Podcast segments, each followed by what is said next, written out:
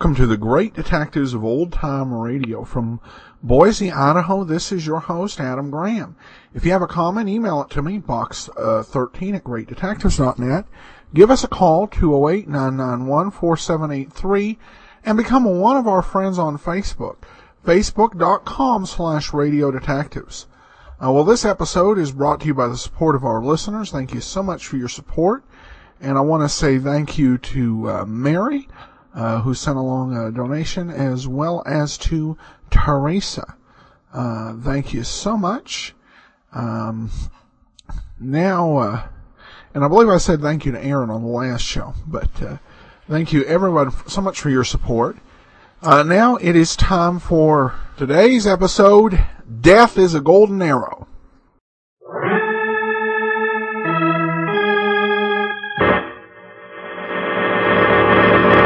From New York City, the makers of Clippercraft Clothes for Men and 1,036 leading retail stores from coast to coast present the world's most famous detective, Sherlock Holmes.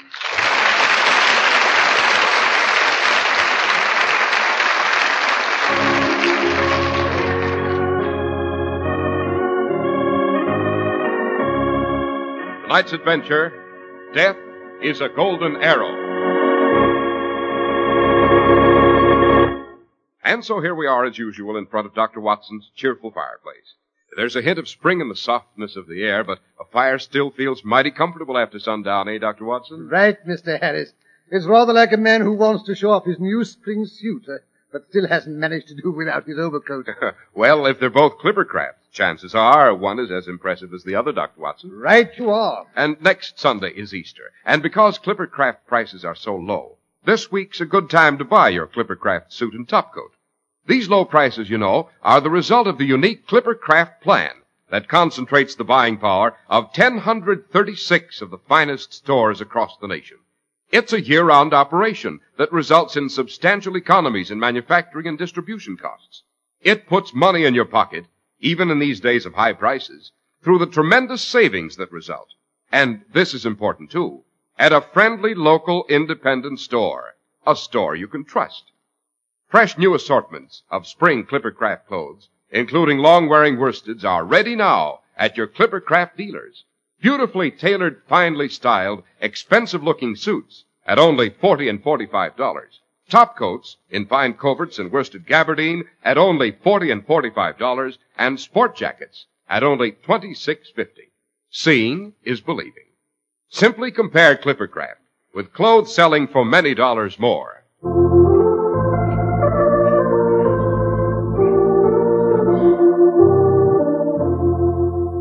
And now, Dr. Watson, what about tonight's Sherlock Holmes adventure? Mm, yes, it concerns a weekend Holmes and I spent at Bowman's Knock among the Toxophilites. Uh, the, uh, what, Olites? Toxophilites, Mr. Harris, are gentlemen addicted to the not so gentle sport of archery. Oh, you mean the boys who play around with bows and arrows. I, I suppose you might express it that way.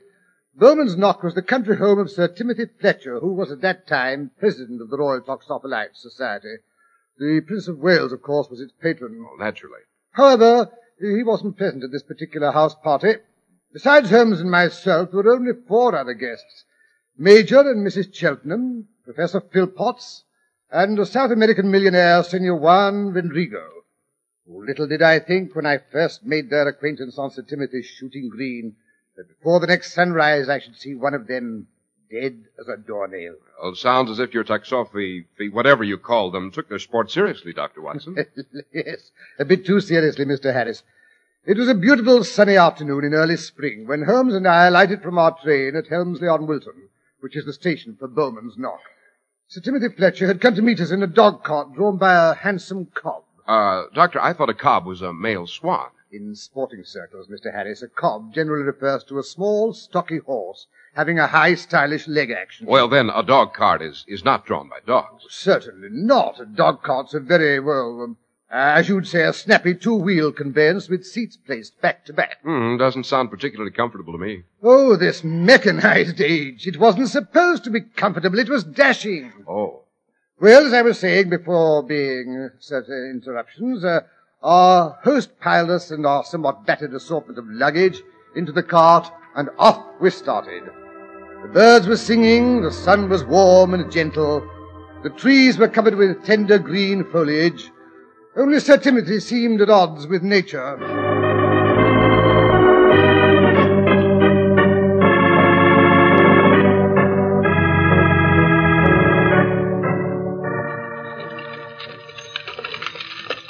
Confound it, Holmes, I don't like it. I don't like it at all. There's something brewing, something nasty. We might have known, Watson, that Sir Timothy hadn't invited us merely for a bucolic weekend. Holmes, you know dashed well. If you had nothing but the ordinary country house party to look forward to, you wouldn't have accepted my invitation. Got you that time, Holmes. Yes, I gathered from your notes, Sir Timothy, that things don't seem to be entirely placid at Bowman's Knock. Seems to be the difficulty. It's uh, that confounded Spaniard, Juan Vendrigo.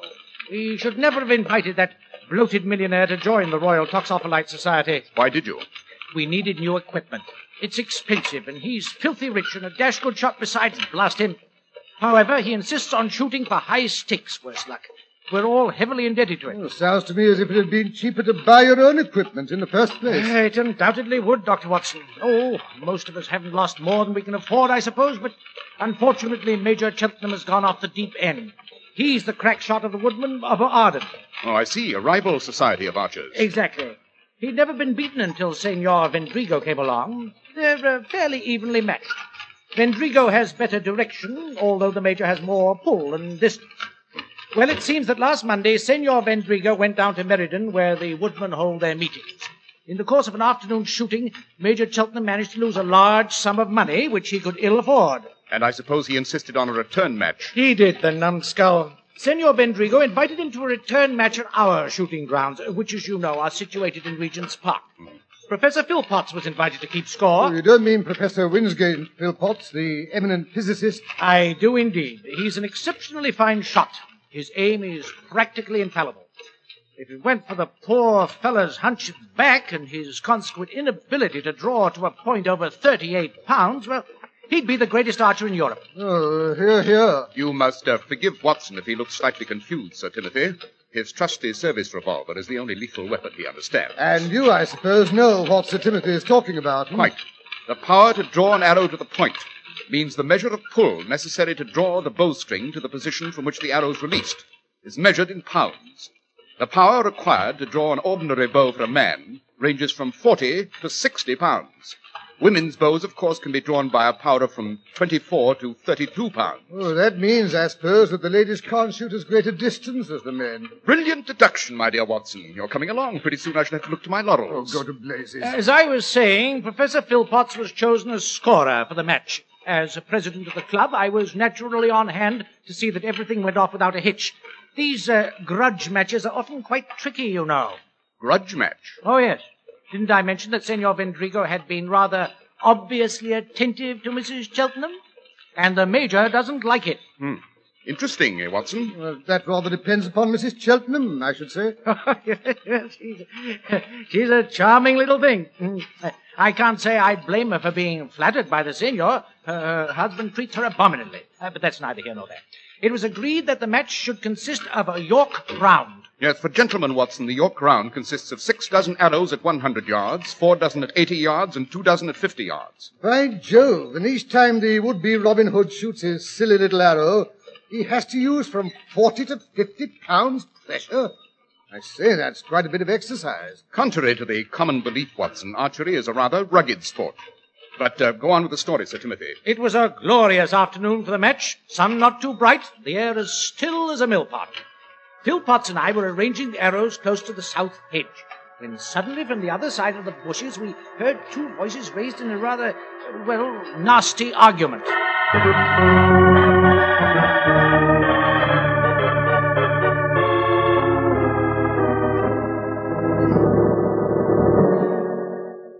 My advice to you, my dear Major, is to, uh, what you say, cut down on the consumption of alcohol, or you will not be able to see the target, let alone hit the goal. Mind your own business, you dirty Gently, Major, gently. Do not make me to lose my temper, or I shall refuse to shoot a match. Go ahead. What's it to me? Only this. If you do not win back what you have lost to me, you must pay what you already owe. But that you cannot do. You would have to go into bankruptcy. And if you go into bankruptcy, you will be obliged to resign from the army in disgrace. No. Why, you dirty yellow You have said that once already. To me, the repetition is offensive. It is only from the goodness of my heart, remember, that I give you the opportunity to win back your losses. What can I gain from the match? What do you mean? You have no money to wager. You have already lost that. You have no property you can mortgage. There is only one thing that still belongs to you of any value whatsoever. What's that? Your charming wife, of course. Leave my wife out of this. Oh, do not be alarmed, my dear Major. I do not wish to marry the lady. In my country, we do not believe in divorce. No, we will make other arrangements. What are you getting at? I suggest, uh, merely suggest, mind you, that should you lose the match, Which isn't likely. There's no wind today. I never miss when it's still. I say, should you lose, you will arrange to neglect your wife sometime this weekend, when we are all guests at Bowman's Knock. You think I'd stand by and see any man make advances to my wife? Oh, heaven forbid. I merely suggest I shall, uh, shall we say, visit Mrs. Cheltenham. Uh, surely, if you have confidence in your wife and your ability as an archer, what can you possibly lose?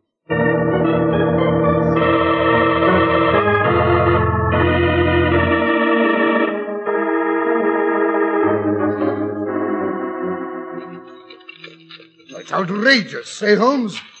Of course, I suppose the Major refused to go on with the match. How could he, Watson? I had a good mind to call off the match myself, Mr. Holmes, until Professor Philpotts pointed out that if we took any cognizance of the matter, everyone would know we'd been eavesdropping, which would have been embarrassing all around, don't you know? Very. Moreover, the Major and Senor Vendrigo would have probably gone off and shot the match somewhere else without proper supervision. Unthinkable. What happened? The match was nip and tuck all the way. Senor Vendrigo had a slight advantage at the beginning. Uh, due no doubt to the Major's use of spirituous liquors. Quite, but by and by, as he became more sober, his aim became absolutely deadly. Moreover, as the afternoon wore on, Senor Vendrigo began to tire. And the Major didn't? The Major, my dear Holmes, is an ox. Well, believe it or not, when it came to the final shot, the score was absolutely even. Vendrigo shot first and hit the gold. The gold. That's a bullseye, Watson. Uh, Did the Major equal the shot? Uh, they were now shooting at 50 yards. It shouldn't have been too difficult. I, I, I tell you, my heart was in my mouth, and I could see the sweat pouring down Philpott's face. But just as the Major drew his arrow home, Senor Vendrigo sneezed. dashed unsporting. Well, of course, the arrow went wide of the mark. No, Dr. Watson. If it had done so, I should have insisted the Major take the shot over. But he hit a red. Vendrigo claimed the Major had already released the arrow when he sneezed. Otherwise, the shot must have gone much wider off the mark. No. No, we were obliged to give Vendrigo the match. He won by a single point. Under doubtful circumstances. Is the Major a man to take things lying down? Why do you think I asked you down to Bowman's knock, Mr. Holmes? I'm expecting an explosion. And I think I can promise it won't be nice.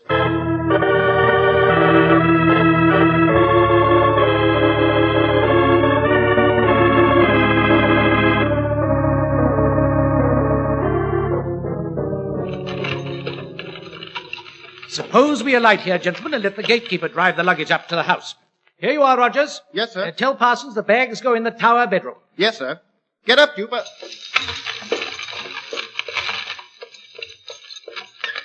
Now then, we'll walk across the park, Holmes. I want you and Dr. Watson to meet the rest of the house party. I left them clout shooting on the south green. Clout? What sort of bird or animal is a clout? It's neither, Watson. A clout is a small white target placed near the ground. Right. Clout shooting is an informal variety of archery. Don't hold with it myself, but it gives Major Cheltenham a chance to show off his confounded Norman bow. It's an atrocity, if you ask me. Nearly six and a half feet long. And would you believe it? It takes over 70 pounds to draw the silly thing. It's been in the Cheltenham family for years. The Major claims it goes back to the Norman invasion and probably belonged to William the Conqueror. Yes, I believe he was supposed to have had a bow that no one else could draw. It couldn't be the same bow, Holmes, not after all these years. Quite. Don't, I beg you, don't say that to the Major. It would be sacrilege. Tell me, Sir Timothy, how is your party getting on? Any signs of violence so far? None whatever. They arrived in a group by the early morning train. Apparently the trip down had been completely amicable. Well, maybe the storm has blown over. I doubt it. The Major's neck is puffed up like a poisoned pup, and Senor Vendrigo keeps tapping incessantly with the fingers of his left hand. Both, I take it, danger signals. Right. We're nearly there. Just around the next hedge. Ah! Duck, Watson. But I say, oh, confound it, someone shot my hat off. Look, there, there it is, an arrow straight through it. Lucky you were wearing your top hat, Watson. Fast is a call of warning. The golfer shouts four, the archer calls fast. Confound it! No one had any business to shoot in this direction. What silly Oh fool- dear, oh dear, I do hope no one's hurt. I tried to stop the Major, but I, I'm afraid he's been drinking again. and like a small boy with a snowball, he just couldn't resist a top hat. Holmes, that's not very funny. I might have been killed. oh no, no, I don't think so. My husband is really an excellent shot. Then you, I gather, are Mrs. Cheltenham. Oh, Yes. Sorry, where are my manners? Mrs. Cheltenham, may I present Mr. Holmes and Dr. Watson? How do you do? Oh, not Mr. Sherlock Holmes. I'm afraid so, Mrs. Cheltenham. But it's nothing to be alarmed about, madam. He's really quite harmless, you know. To anyone who stays on the right side of the law. Ah, here come the others. Good Lord. I made a hash of your hat, old man. Sorry. Yes. But you'll admit it did fly through the air like an eagle. a golden eagle. At least this time it is not the Latin exuberance which is to blame, Sir Timothy. No, uh, British lack of judgment, I'm afraid. Gentlemen, this is Mr. Holmes and Dr. Watson. Uh, Major Cheltenham, Senor Vendrigo. How do you and, do. Uh, oh, oh, yes, uh, Professor Philpott. As usual, I am the postscript. Which uh, so frequently carries the gist of the communication, Professor. Uh, thank you, Mr. Holmes. My ego could do with a bit of bolstering. Uh, these two have been putting it over me all afternoon. I can't hope to equal their archery scores, you know. Why don't you give up, Philpotts, and uh, shoot with the women? Arthur. Major, really? Ah, do not feel badly, Professor. Even I cannot draw that great hulking bow he so brags about. It is fit for nothing but to kill cows. That's about Oh, enough. sh- Arthur, please. Huh? Oh, well. I can't blame you chaps for being jealous, I suppose. Here, have a look at this bow, Mr. Holmes. Ever seen its equal? Hmm, it is rather remarkable, Major Cheltenham. I've certainly never seen a self bow this size. Yes, it consists of a single piece of yew, as flexible as the day it was made. Uh, if you have the strength to draw it, of course. Which you apparently have, Major. That's right, I have. What's more, I'm the only one that has. Oh, but uh, here, I best retrieve my arrow out of the doctor's hat. Here, I say, you've torn my hat to shreds. I'm You- sorry, but uh, these arrows are valuable, you know. Can't use ordinary arrows with this bow. As you can see, these arrows are painted gold. The shaft is extra long and tipped with eagle feathers, and the cock feather is from a golden eagle. Oh, well, we best return to our mutton, Vendrigo, or we shall never finish our round by tea time. Absolutely. It gives me not much time to prove, my dear Major, that there is more to archery than brute strength. Come along, Philpott. At least you can keep accurate score. Oh, Holmes. I don't like those people. Not even Mrs. Cheltenham and the Professor. Oh, I dare say they're harmless enough. I wonder, Watson. I wonder.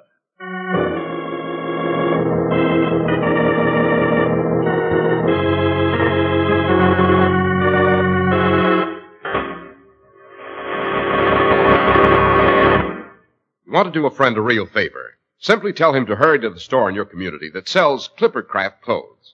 Where else can he find such remarkable quality at prices so exceptionally modest? He'll wonder how in these days of high prices such values, including beautifully tailored, long-wearing worsteds, are possible. The answer is the famous Clipper Craft plan, concentrating the buying power of 1,036 of the nation's finest stores from coast to coast. The plan's the reason you get these wonderful, really costly looking Clippercraft suits at only 40 and 45 dollars. Spring top coats in fine coverts and worsted gabardine at only 40 and 45 dollars, and sport jackets at only 26.50. Yes, selling expensive clothes at inexpensive low prices at the nation's finest independent stores is the great big idea behind the Clippercraft plan. That's why men who know insist on Clippercraft clothes. So be sure to visit the Clippercraft store in your city. These leading stores in the metropolitan area are proud to add their names to Clippercraft in your suits, top coats, and sport jackets.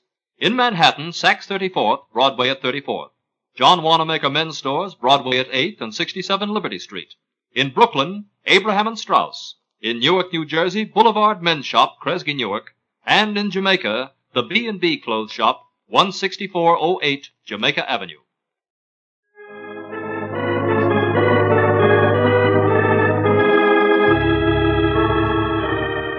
And now back to our story. Night has fallen. It is past midnight. Holmes and Watson are hiding in an upstairs closet. I say, Holmes, why are we sitting here in this darkened linen closet? It's past midnight and my legs are getting cramped. If you must wait for an accident to happen, why not go back to our room where we can be at least comfortable? Impossible, Watson. This closet has a much better view of Mrs. Cheltenham's door and the two corridors which approach it at right angles. Uh, just what you think is going to happen. I don't know, confound it. Wait a minute. I hear steps on the front stairs. Sounds like the Major. Because his steps are unsteady and you know he's been drinking. It doesn't take a genius to deduce that, Holmes. I didn't say it did. Quiet. He's turned the corner. Here he comes. He's stopped at his wife's door. His hand's on the knob. No. He's changed his mind. He's gone on down the back corridor. Holmes, did you notice that bulge in his pocket? It could have been a revolver, you know. Or a bottle. Now everyone's turned in except the South American. The professor went upstairs directly after dinner. Mrs. Cheltenham and our host retired after we finished the third rubber of whist. Well, that was nearly two hours ago. What arouses my curiosity, Watson, is why the Major retired down the back corridor. Maybe he's gone to visit Professor Philpotts or Sir Timothy. They both have rooms somewhere along there. Maybe he felt hungry and slipped down the back stairs to the larder. Hmm, I could do with a bit of cold chicken myself, come to think of it. Is that uh, half past twelve or one o'clock, do you suppose? What difference does it make? Hello. Someone else is sneaking up the front stairs. I can't hear a thing. He's tiptoeing. Yes. Here he comes. It's Senor Vendrigo. Holmes, I don't like the look on his face. There's something evil, like a prowling beast. Yes. He's stopping at Mrs. Cheltenham's door. He's looking up and down both corridors. Now he's taken hold of the doorknob. Great Scott, Holmes, what happened? Vendrigo's pinned to the door, something sticking out of his back. It's a golden arrow. Shut up, Watson, and come along. What's, hap- what, what's happened? Someone shot Vendrigo with one of the Major's arrows. He's dead, killed instantly. The arrow is embedded over two inches in the solid oak of the door. Could only have been my bow that made that shot. Clean through the man and into the door. only an arrow from my bow has that strong a flight. It's gone home. The arrow's gone home. Hee hee. Stop that laughing, you fool. You're drunk. That is not laughing, Dr. Watson. It's the word of call of all archers from time immemorial. Hee hee! Hee hee!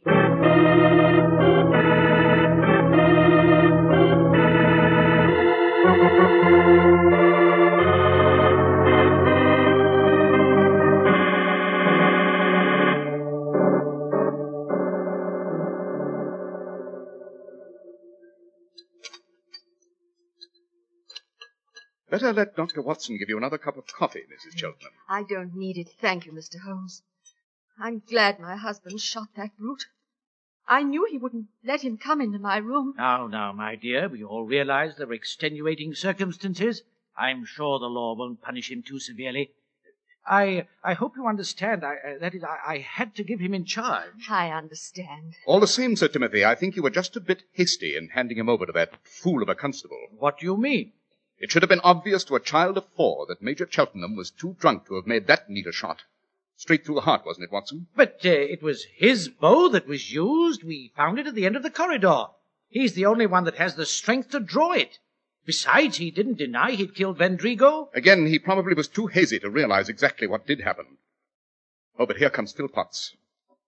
His cane sounds unusually staccato this morning. Good morning, Professor. You don't look as though you'd had too good a night. I must admit that I didn't shut my eyes after I awakened and was informed what happened. But you did manage to sleep through the murder. Yes. Can't explain it. Usually such a light sleeper. Probably all that sun and fresh air yesterday. No, I won't have an egg, thank you. Just coffee. Can't face an egg this morning. Yes, committing a murder does take away the appetite. Doesn't it, Professor? I. What do you mean? I'm suggesting that you were the man who shot Senor Vendrigo at five minutes past one last night. With the Major's famous bow? I believe it's agreed that that was the weapon used, Mr. Holmes. Indubitably. Then don't you see how ridiculous your statement is? That bow requires 70 pounds to draw it. I'm physically incapable of more than 45 pounds. Using the ordinary or manual method, yes. However, there are other ways of exerting pressure besides pulling. What are you suggesting? It doesn't take an expert physicist like yourself to understand the value of leverage. Well, what good would that do? I suggest that the professor's cane would make an excellent lever. It has a very handy small crook at the upper end. By hooking that through the string and using, shall we say, the back of a chair or even the handle of your bedroom door as a fulcrum, all the professor had to do was press the weight of his body down against the cane, and the arrow could easily be drawn to the point and shot through a partly open door. A very interesting theory, my dear Mr. Sherlock Holmes. But it takes more than theory to hang a man. It takes evidence. I think I can provide that as well, Professor. You see, I noticed the drops of blood trickling down onto your left wrist when the constable was questioning you last night. Nasty gash, isn't it? Don't you think you'd be wise to let Dr. Watson dress it? Uh, What's all this about, Holmes? I, I admit I don't understand a word you're saying. Professor Philpotts does, however. Grab his arm, Watson, his bow arm. Right. No, no, no, you don't. Oh! Sorry. Orders. There you are, Holmes. Old jujitsu comes in handy now and then. Now, if you'll roll up your left sleeve. Oh, no sooner, no sooner said than. By Jove, I see. That is a nasty gash. Yes. Professor Philpotts made only one mistake in his little plan to get rid of the two men he hated most in the world. The senior to whom he owed money, and the major who was always bully-ragging him. His mistake was that last night he forgot to put on a leather arm guard to shield his left arm from the stroke of the string after the discharge of the arrow. Any bow as powerful as the major's has a particularly vicious backlash, don't you know?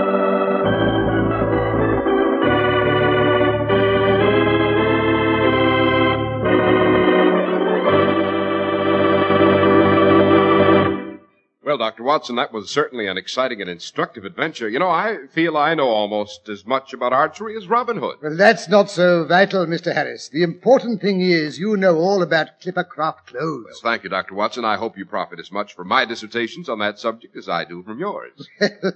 Wait till you see me next week in my new Easter suit. I, I think you'll agree I'm your prize pupil. And now, Dr. Watson, how about a word about next week's story?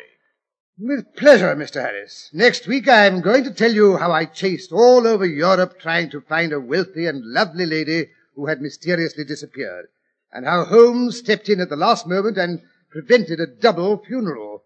We always call the story the disappearance of Lady Frances Carfax.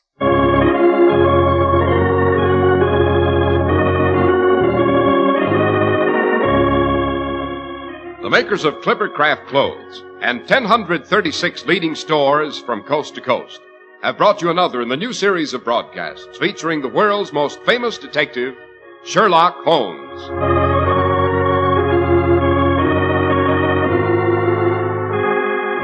Our stories are based upon the character of Sherlock Holmes created by Sir Arthur Conan Doyle.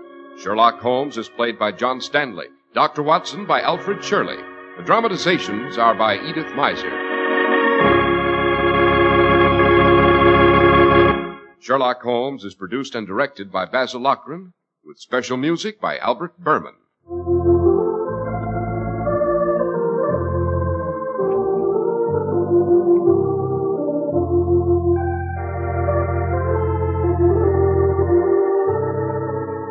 If If you don't know your Clippercraft dealer, write Clippercraft, 200 Fifth Avenue, New York City. Wouldn't you give a lot if Jimmy, the youngster next door, could be free from crutches and join in the ball game with the gang? Well, there's a way you can help Jimmy and all crippled kids by bringing services through Easter Seals today.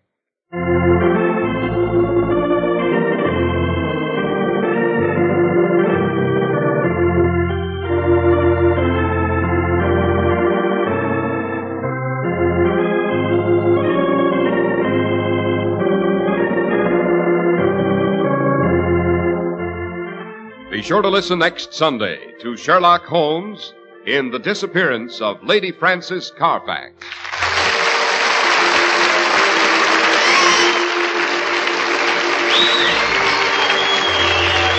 This is Cy Harris speaking for Clippercraft Clothes. This is the Mutual Broadcasting System. Welcome back. Well, I like this episode mainly because I like uh, uh, archery. Had an archery set a little bit when I was a kid. Haven't picked up a bow and arrow in about uh, 15 years. I had thought about doing it recently, and it's just one of those things that I don't get around to. And I do have draw ranges seemed a little uh, small. The big uh, deal with this one was the 75 pound pole, which while still pretty heavy today, uh, is actually in the upper range uh, for uh, large frame men uh, above the uh, or above 180 pounds in weight. And the figures for women definitely a lot smaller. I guess archery has changed a lot since the times of uh, Sherlock Holmes. All right, well now time for listener comments and feedback. A comment from Cheryl who says loves Sherlock Holmes and great detectives. And uh, then we received this email from Harry who writes, I just finished your book, All I Needed to Know. I learned from Columbo. I really enjoyed the book. I plan to read more of your books from Harry. Well, thanks so much, Harry. I'm glad you enjoyed it. And uh, that should be available in other ebook formats uh, later on this month. It's only been available uh, for the Kindle through March 9th, but uh, we're going to make it available for uh, Nooks and uh, in the EPUB format shortly. All right, well, that will do it for uh, today. We will be back tomorrow with yours truly, Johnny Dollar. And then join us next Thursday for another episode of Sherlock Holmes. From Boise, Idaho, this is your host, Adam Graham, signing off.